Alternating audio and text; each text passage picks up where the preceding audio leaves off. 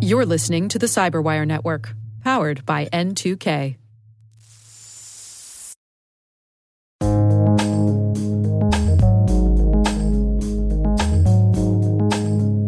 The word is decryption.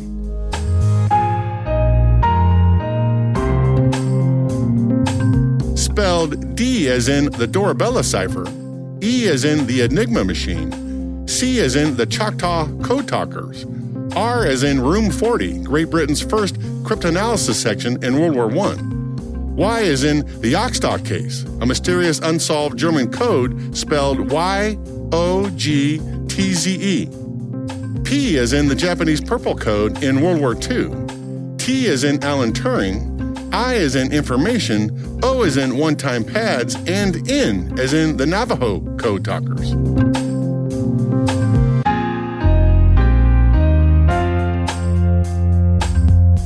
Definition a process of converting encrypted data into something that a human or a computer can understand.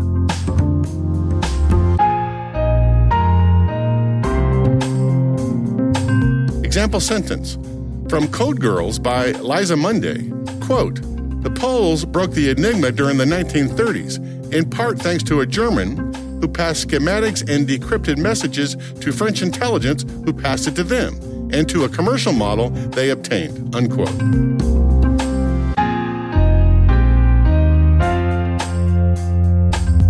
Origin and context. Humans have been trying to prevent spies and unwanted recipients from decrypting communications for practically as long as known history.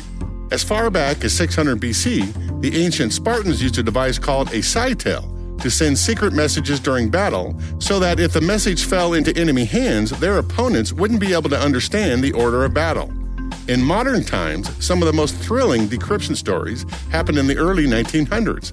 There's the story of Elizabeth Smith Friedman, who founded from scratch the American code breaking effort before World War I and broke the codes of rum runners during Prohibition, working for the Justice and Treasury Departments, the Customs Bureau, the Coast Guard, and other agencies.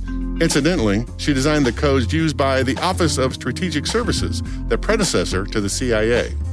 There's the story of the American effort from the Pentagon and Arlington Hall, led by Elizabeth's husband, William Friedman, to decrypt the Japanese Purple Code during World War II, a code generated by a modified German Enigma machine and used for diplomatic traffic. There's the story of Navy analysts in Hawaii and Washington breaking the Japanese JN 25 contact codes that led to the assassination of Admiral Isoroku Yamamoto, the commander of the Imperial Japanese Navy, and the winning of the Battle of Midway. But my favorite story is the work done at Bletchley Park during World War II, where British analysts, mostly women, decrypted messages created by the German Enigma machine that allowed the Allies to know what the Germans were going to do on the battlefield before the German commanders in the field knew.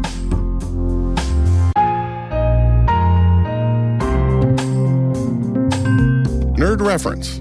The 2014 movie The Imitation Game dramatized the efforts of Alan Turing, my all time favorite computer science hero, and his colleagues decrypting the codes created by the German Enigma machine during World War II.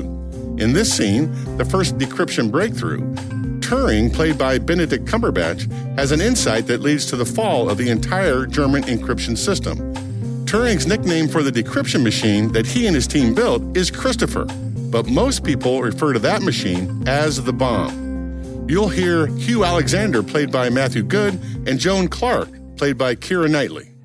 What if Christopher doesn't have to search through all of the settings? What if he only has to search through ones that produce words we already know will be in the message? Repeated words. Predictable words. Exactly. Send a weather report every day at 6 a.m. So that's that's three words we, we know will be in every 6 a.m. message. Uh, weather, obviously, and Heil bloody Hitler. Heil bloody Hitler. I need a new message.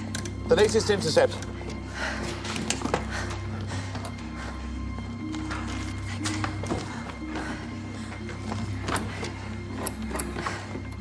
O T. Ready? Yes. M M Y Y M M S S A. A. I. I. S. S. O. O. A. A. Y. Y. Ah. Ah. I. Aye. Okay, Miss Jaguar, ist Aufpunkt is directed to 53 degrees 24 minutes north and Aufpunkt 1 degree west. Turns out that's the only German you need to know to uh, break Enigma.